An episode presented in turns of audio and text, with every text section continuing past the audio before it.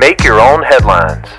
Hey, this is Dal Welsh, and next up is some random news to help you make the grace of God your biggest headline of the day. Today's podcast is sponsored by Johnny's Shoe Consulting and the letter Y. So, do you ever order food through delivery services?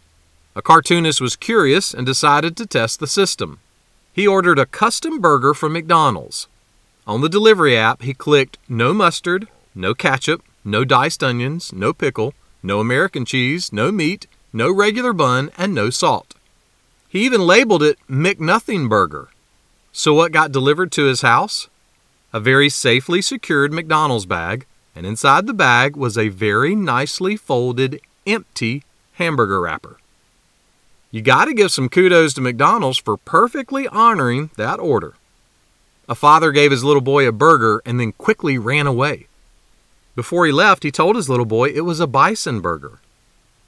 A bison burger? By Bison?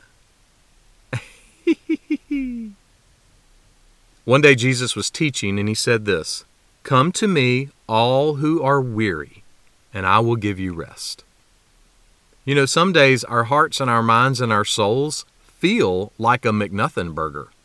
We feel empty and alone. And in his kindness, Jesus does not say, Hey, be true to yourself and everything will work out. No, he presses very firmly and graciously and says, Come to me. Someone put it like this Turn from self and come to Jesus as your source for true joy. His fullness will satisfy your itch of emptiness. So when you feel the itch of being tired and weary and empty, turn to Jesus. He will not give you a bison burger and quickly run away.